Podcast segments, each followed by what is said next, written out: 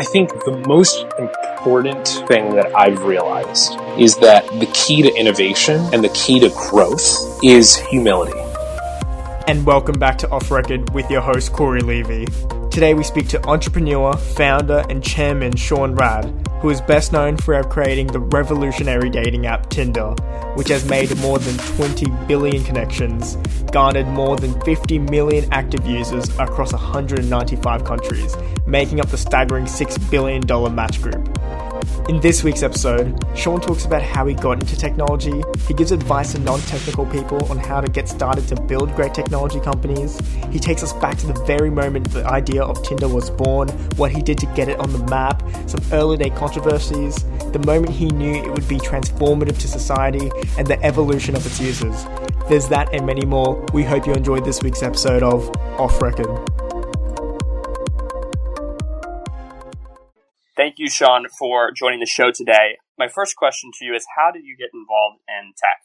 Thank you for having me, Corey. I wouldn't say I really got involved in tech because there was a passion for technology per se. It was more about a passion for solving problems I would see around me, and the best way to solve those problems was utilizing technology my first sort of technical endeavor was in college. I think I was in freshman year and I was sitting in class, not paying attention really, but really observing that all of my friends around me were on laptops and they were switching back and forth between different applications to communicate. And this is sort of before mobile phones really consolidated all of our means of communication. I saw people were going from one email account in one browser to another email account. You know, they had this school email, their work email, and then they were on AIM to sort of sustain their legacy relationships. But then they were also using GChat and they were, for the most part, communicating with a similar set of individuals, just using all these different interfaces. And I thought that that was really inefficient. And it also, these different systems didn't play nice together. So that's where I came up with this idea for Orgoo, which took all the different ways you communicated and not only put it into one place, but it found interesting integration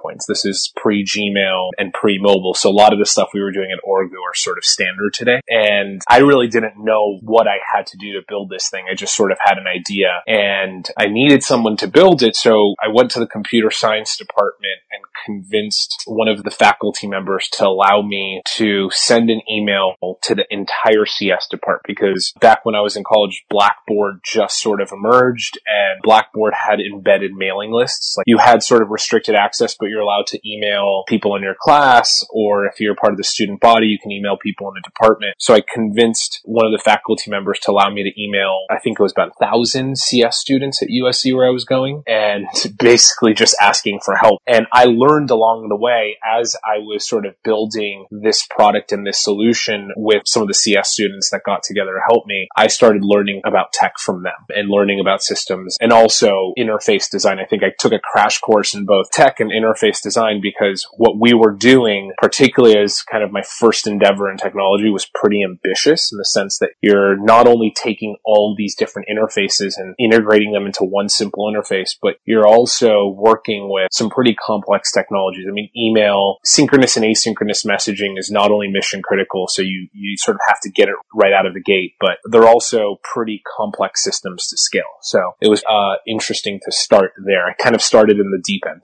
What would your advice be to the non technical listeners that want to get involved in tech or are afraid to because they don't have any domain expertise?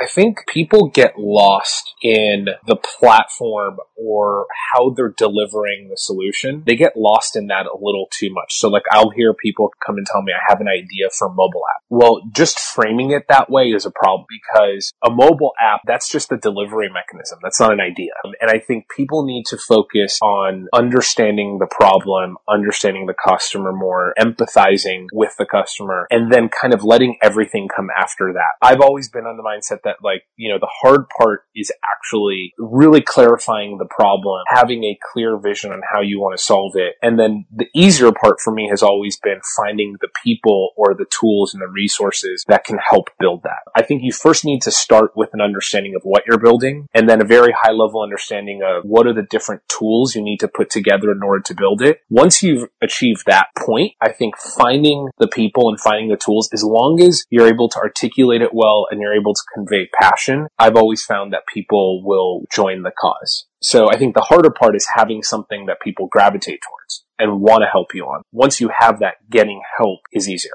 How many different projects or companies did you start before Tinder? I started Orgoo, my first company, which was the unified communications one. Then I started Adly, which was, we sort of pioneered the concept of sponsored content and social media. So we were the first to sort of go out there and look at celebrity tweets and celebrity social media content and look at that as actual quality content that deserves to be monetized or the celebrity's time or the content creator's time deserves to be monetized. And we created a network of 3,000 celebrities and about 5,000 advertisers. We were sort of the biggest in the space. And then after Adly, I sold Adly. And this was right when the iPhone came out and I started becoming obsessed with mobile. And around that time, I was sort of just learning and experimenting with different things. So probably in that period, I probably built like three things, but never really launched them because they never felt right once I was able to sort of touch and feel them. And Tinder, in a way, was sort of the conclusion of a lot of the learning I was going through by experimenting with these other products.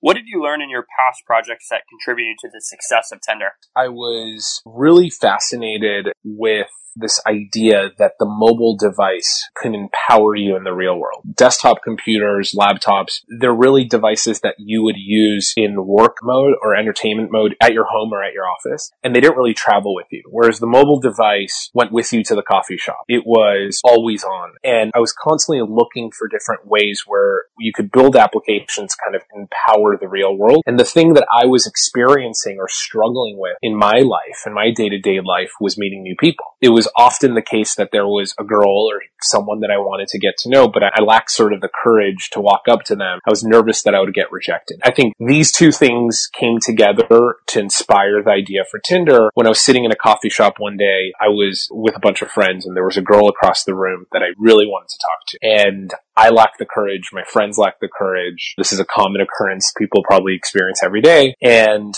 she looked at me across the room and I looked at her. And in that moment, it was almost like an invite. She was giving me a signal that she's interested and I was giving her a signal. And as I realized that that took away the anxiety, the pressure, the fear of rejection, then I became obsessed with the idea of how can I turn that moment, that behavior that sort of happens, that real world behavior that is natural, but it's not a common occurrence. How can I make that a more common occurrence as sort of the cure to meeting new people? That was the impetus of Tinder. And what was the very first step you took right after that to start the company? So Tinder was something that I literally mocked up and designed and presented in a hackathon in 24 hours. This was weeks after the coffee shop moment. I didn't really have a chance to sit down and put my ideas on paper, but the hackathon gave me a sort of a forum to do that. And we designed the whole thing in 24 hours, won a hackathon that we were part of, but then tabled it because I had a team working on another project called Cardify that we were working on. And Tinder was something that I was so passionate about, but we didn't really have the time or resources to build because we were distracted by something else. And then eventually, about three months later, we had some resources free up and I kind of pushed the team to work on building Tinder nights and weekends. And it wasn't something that we thought at the moment could change the world or is revolutionary. It was really just something that I almost saw as an experiment and a solution to my problems and my friends' problems. We very quickly learned just amongst the few hundred friends that we told to use it once we launched, we very quickly learned that it had transformative benefits. And that's when we got rid of Cardify. We sort of said we're going to focus on Tinder because Tinder really, really, really was at least impacting the lives of our friends around us. And we figured that if it added value to our lives, that there would be millions of people like us that could benefit from it. I think I remember getting that tech from your co-founder. Was that like October 2012 or something when, when you first launched? Yeah, it was like August or September. I think the text you might have got is either download this and thank me later or find out who likes you. I think it was the latter. Was there a particular moment in time that you knew Tinder was going to be massive? Justin Mateen, my co-founder, I think he was sort of the brains behind seeding Tinder with the right people and making sure the product resonated with at least college students, which is where who we were targeting. And we always told ourselves that the true test to see whether or not Tinder can impact or add value to people's lives was if college students who are otherwise in a very social environment where they can very easily meet new people, if they found value in it, then we figured everyone else could find value in it. So we focused on colleges and I think the moment where I really realized that Tinder was potentially transformative was when we launched it at USC and what we started seeing was even amongst our friends and social groups that people who knew of each other or kind of would go to parties together who liked each other but never really expressed that desire to go out on a date or do something, we're now being connected in Tinder. So we kept hearing our friends tell us that a guy or a girl that they know of but never really would had the ability to connect with in this way were now going on dates. And sort of those stories that we would hear at a certain point became so prevalent in our lives that I was like, wow, this is top of mind for everyone around us. And this is almost like an addictive behavior. They're getting so much recurring value out of this that people won't put it down. I mean, at one point, I think it was month four, we were looking at our metrics and we had about a 90% DAU over MAU ratio and people were using it every day. I mean, we had, I think 80% of our audience used it 30 days in a row, which was just remarkable remarkable. I mean, for any application, having that level of engagement was sort of unheard of. So at that point, we were like, okay, this thing has transformative benefits to society. And that's when I sort of knew that everything, the data, the sort of qualitative and quantitative data was pointing in the right direction. That's wild. That's really cool. And what were some of the early things that you and your co-founder did to get attention for Tinder? You got to first start with a unique experience that I think does a very effective job of connecting people, right? And we had that. We saw that. But we also knew that the network that we were building was just as important as the product itself because our product was people. If we're not showing you the right people or the most relevant people, then you're not going to be engaged on the product. So we really focused on growing Tinder amongst groups of friends so that when you open the app, you not only only heard about it from a friend, which increased, I think, your desire to try it out and really explore it, but you saw people that were somewhat acquaintances or people you saw around campus and the network was very strong. So what we did was we went from location to location, identified who the most influential individuals in those places were. And you know, it's, it's sort of the person that everyone looks up to on a campus. Or let's say in Los Angeles, you sort of have these social media influencers or these socialites that people look up to either because of their fashion tastes or they're sort of an authority on something. And what we did is we focused on convincing those individuals that Tinder was a great application and could add value to their lives. And we just let them spread the word. So we didn't incentivize them to spread the word. We didn't encourage them to spread the word. All we did is educate them on the benefits of Tinder. And, and again, the product was so good and the network was so strong that it allowed the word of mouth to sort of happen. So we sort of focused on the foundation of the building first, which we knew early on was very important. Got it. And I want to talk a little bit about controversy. Do you have any stories in the early days of Tinder, either firsthand or secondhand, where there was some sort of positive controversy that got y'all attention? You know, Airbnb had that moment in time where someone wrecked the house and destroyed the house. That was a very pivotal moment within the company. Was there anything like that at Tinder? A lot of how we made decisions and who we became was again a result of our experiences. And I think one of the things that we really believed in wholeheartedly was this idea that Tinder had to grow organically amongst sort of tight communities. And, you know, one controversial decision we had to make was at a moment in time, we were, our major investor was the Match Group. The Match Group sort of gave us the ability to promote Tinder to a wide audience that they had across all their legacy products. And we decided not to do that. We decided against that distribution. In fact, there were a lot of moments where we had the opportunity to get wide set distribution. Another example is Kim Kardashian wanted to work with us and promote Tinder, but we actually said no to those opportunities. And that was very controversial. Why did y'all the, say no? The reason we said no is because we were very set on allowing the product to grow organically. Because what we knew is that if someone downloaded the product because they got an email or they saw a post from Kim Kardashian and they went into it without a high level of intent, that they would just download it, create a profile, and maybe delete the app. And that that profile would be stagnant in the ecosystem and would actually diminish the value in the ecosystem. So we really wanted quality over quantity in the early days because we wanted the network to sort of build and we wanted a strong network. And I think that decision, you know, it was a hard one to sort of say no to free distribution. That decision, I think, was critical in keeping a healthy ecosystem, which ultimately led to an effective product. So I think just because you have an opportunity to do something, to distribute a product, to work with a partner, a lot of the times you need to sort of step back and assess and, and sort of play that narrative out and kind of predict whether or not in the long run it will get you the results that you want. So one of the hardest things to do at a company, at any company, yet alone a company that's growing as fast as we were growing, is sort of prioritize resources and develop an ethos around how you make decisions and what opportunities you say yes to versus no to. And I think one of the things we did really well was filter through the noise and filter through the myriad of companies, investors, and everyone who wanted to work with us because we were growing so fast.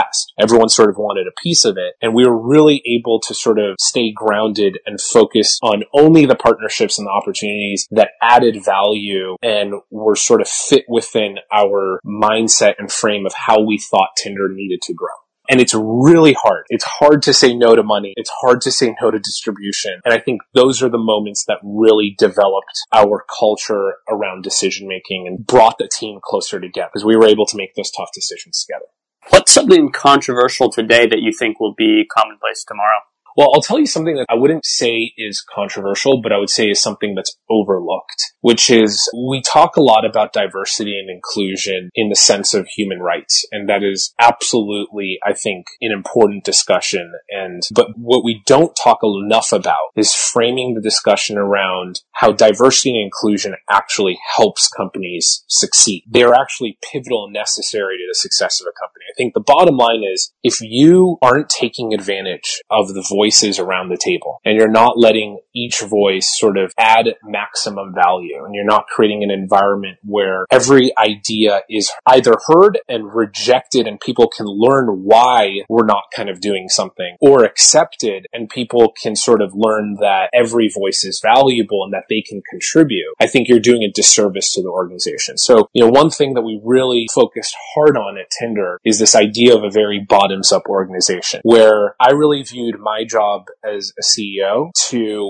listen to the organization, listen to our users and find the thread across all these different ideas and find the common theme and just edit and get everyone focused around a concept that they're all talking about, but don't really realize they're all kind of saying the same thing. And even though, at least in my experience, bottoms up organizations find the greatest success, I think we look at top down organizations. We look at sort of the heroes in tech whether it's Steve Jobs or whoever. And we sort of have this idea of them as being top down. Like they're the visionary. They, they go up Mount Sinai, come down with some massive vision and everyone's executing that vision. The reality is, is companies actually don't work that way, particularly the bigger that you get. You know, when you have thousands of opportunities, when you have this massive ecosystem like Tinder, you really need to listen to the people who are on the front You really need to listen to your users and your decisions should be guided by what the team is seeing what your users are seeing and what they want, not by some guru visionary that is coming up with all the ideas. Cause I think the reality is that great ideas don't form that way. And also great ideas are very iterative, but also great organizations don't depend on one person. They depend on teams. So if one person decides to leave, the organization still needs to grow and function on its own. The things that we idealize as entrepreneurs and startups sort of growing our companies are often very untrue and, and very hurtful to the organization at scale. So I think that's something that I think we need to talk more about so young entrepreneurs can learn from that and really build inclusive environments, not only because it's the right thing to do, but it's what's needed for the company to grow. Totally. So I have one more question about Tinder, and then I want to jump into some more questions about your life and how you manage it. But the one last question I have on Tinder is it's often been, you know, talked about as, as y'all creating a hookup culture where, where people are just looking for short term relationships. Like how, as a company and as individuals, have y'all navigated that? Yeah, I mean, look, I always tell people that you can find whatever you're looking for on Tinder in the sense that we've probably created more marriages than any platform in history. And I'm, I look at the bar as a platform or your parents sort of making introductions as a platform. And I think there's no question that we've created more connections than any platform in history, but we've created more of everything. More marriages, more hookups, more friendships. There are business connections that happen on Tinder. And these are all things that stem out of connecting humans we really focus on the first part of that. We focus on making the introduction. We don't judge, dictate, or frame what happens after that because it's not our mission and it's not what we set out to do. I mean, if you go back to the story that I told you, what the company really focuses on is destigmatizing that initial connection, allowing the connection to happen because there's so many connections that go unnoticed every single day. What happens after that is not our place to judge. You know, there's no messaging in the app. There's no user experience that is optimized for a hookup, nor is there one that's optimized for a marriage. What the experience is optimized for is an introduction. What happens after that is up to the user. And the reality is everyone wants different things at different stages of their lives. You know, when you're in college, you're not necessarily looking to get married. And a lot of our users are, you know, they're 18 to 24 or were, and now they're, they're a little older but uh, they've graduated since then. So I think our product is a result of the wants and desires of the audience. And those wants and desires are actually evolving. So what's interesting is a lot of, I think, the relationships that formed on Tinder, maybe as a hookup, because there were a bunch of college users who initially started using it. Those relationships are maturing to become marriages. and so whereas four years ago, we probably had more hookups than we did long-term relationships, I think just by virtue of the age group and the user base coming to age, those dynamics are changing. The product hasn't changed, but the individuals and their desires have changed. So I think this idea that Tinder promotes something in society or dictates to our users what they should do is just wrong. Tinder is a platform that connects people. What people decide to do with that connection is completely up to them. And we never saw it as appropriate or our place to judge. Now, there's a limit though. I mean, we've done a lot to to really stop and come down hard on abusive or bad behavior. So we have some very complex algorithms and systems that detect any type of unwanted behavior on the platform and that could be, you know, someone being a douchebag. And and we very quickly curate and edit that out of the ecosystem. And about eight months ago, we launched a whole initiative around making sure our ecosystem was friendly and inclusive to the transgender community. And we noticed that transgender users were getting attacked on the platform. They're getting attacked on a lot of other platforms. And we came down on that extremely hard. And we reoriented the entire product to be inclusive of all genders. We built features that the transgender community were telling us that they wanted to sort of not only prevent abuse, but also help them identify and find the person that they're looking for. So, you know, that's an example around how what we really believe in is that every person deserves to meet as many people as they sort of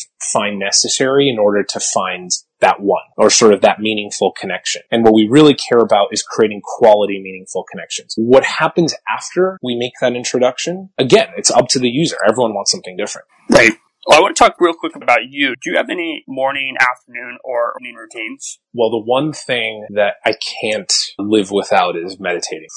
like, I have a lot coming at me on a daily basis. And I think being mindful and sort of in control allows me to really not get emotionally reactive towards any one thing and really look at the landscape of what I have to deal with during the day and prioritize the things that truly matter so that, you know, extra few seconds in my brain that allows me to kind of observe what's coming at me and calm down and really pick the things that I'm going to tackle today, I think are critical. So I start my day with first meditating, going through a gratitude exercise. So I actually sit down and write down, you know, the, all the things that I'm grateful for that morning. Cause I think that sort of puts me in a, in a very appreciative mindset, which is really important to me because I think people kind of take things they have for granted. And if you constantly wake up and remind yourself how fortunate you are for for everything. I think it starts your day off the right way. And then I'll write down the two or three things that I want to accomplish today. And I tackle those things and I focus on them. Again, you know, it's not like I don't necessarily go back to that list throughout the day, but I think just writing it down, the act of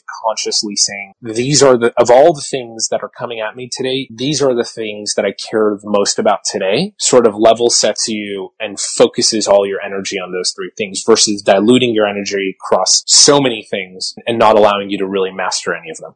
What are some of the things you're grateful for? It's different every day. I mean, you could be grateful for your morning coffee or you could be grateful for your family or the roof over your head. Or, you know, I think for me, I have a lot of things to be grateful for. Thank God. And I think reminding yourself every day, um, how all of this and, you know, both the good and the bad is a gift is a very important exercise. What would your advice be to young people trying to figure out what they want to do with their lives?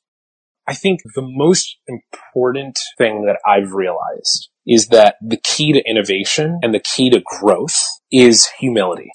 So I think the misconception we have about successful people is that they're perfect, they're successful, they know what they're doing. I think the reality is that they're just like all of us. They sort of wake up every single day, they're still learning, they're still challenged. And the second that you lack humility and that you're not able to sort of say, I need to learn about something is the second you stop growing, is the second the organization stops growing. So, you know, I think you see a lot of large organizations get jaded or stuck in their ways. They don't think independently and constantly question and approach things from a sort of a beginner's mind or state of humility that allows them to progress. So I think it's really important to sort of stay humble and stay hungry. And I know that that sounds obvious, but it's actually a very hard thing to do because your desire as an entrepreneur is to sort of look at yourself in the mirror and say, I got this. I can do this. I know everything and, and whatnot. But I actually think you should look in the mirror and say, I'm good at a couple things and I kind of got this part of it,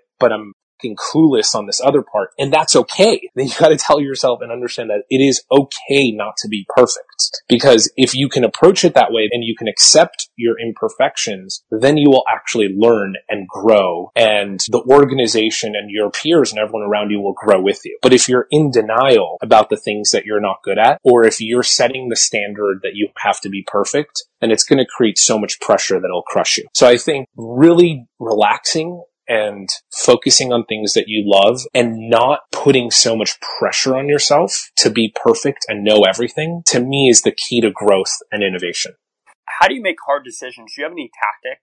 One of the things that I do, and again, this is obvious, but I don't think people do an effective job with this, is I sort of write down my options. So when faced with a tough decision, where I start is first define what my desired outcome is. Then I sort of write down all the different options I have. And that requires, again, that requires you to be honest with yourself, right? Look at every option and then predict where it's going to play out. If you make that choice, where, how is it likely to end? What are the one, the two, the three ways that it can play out? And then I think once I sort of run the exercise, um, I have more clarity and I sort of have conviction around one of those options. But I also think the other thing that I, I never do is walk into something saying, I know this is going to work or sort of have this level of sureness that I think will mislead me or the organization because the reality is at any moment in time, you're making the best decision based on the information that you have. And the more information you get, the better decision you're going to make. But the reality is that information changes as you walk forward and the landscape changes. So you have to be agile, be willing to change. But any given moment in time, you have to assess your options and make the best decision with the information you have.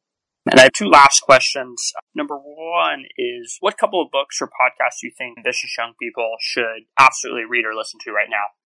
Aside from yours, of course. Uh, I love Tim Ferriss's podcast. I very selective. I don't listen to all of the podcasts, but I definitely pick and choose the ones that I think are talking about a topic I'm curious about. I love Reid Hoffman's new podcast, which is wonderful. As far as books, one of the things I, I love reading about and learning about is I would say human psychology. One of the things that I think you can't learn enough about is people you're ultimately as an entrepreneur, in order to build successful products, you need to really understand your customer users. And in order to build a successful organization, you really need to understand the people around you, their strengths, their weaknesses, and put them in the right place. You need to empower them and put them in the right position where they can truly succeed and maximize their potential and talents. And that requires you to really understand the depths of people, where they come from, why they sort of approach problems the way that they do. And, you know, a good way of doing that is learning about psychology, but another good way of doing that is also just reading about history. I mean, you look at pivotal moments in history. And if you can get down to the psyche of the individuals, who were they? Where did they come from? Why did they make the decision that they did? What sort of influences socially around them, influences in their upbringing brought them to sort of think about, make that decision and approach it the way they did? I think if you could get to the bottom of that and learn about people, it is probably the most valuable tool in building products and building companies. So I spend a lot of my time interacting with people and learning from interesting people, but also reading about great people in history, great moments in history, and sort of like what the inner workings were. What was behind the headline? You know, focusing on the headline is very easy. Understanding what went into creating the headline is, I think, where the lessons are. Awesome. Well, thank you so much, Sean, for taking the time and joining on today's show. Awesome. Thank you guys so much for listening. We hope you enjoyed this week's episode with Sean Rad. Thank you once again, Sean, for coming on the show. It was really helpful to hear about your insights on how a non technical founder can build the next billion dollar success, how a revolutionary idea can come to fruition, and the process of marketing a game changing idea, but also the evolution of relationships and growing with a platform's users. That was a very interesting piece. You can find all of his links in the description. You can also follow your host, Corey Levy, on Twitter at Corey, suggest what guest should come on next and we have episodes coming out every Tuesday, so stay tuned and we'll see you next week on Off Record.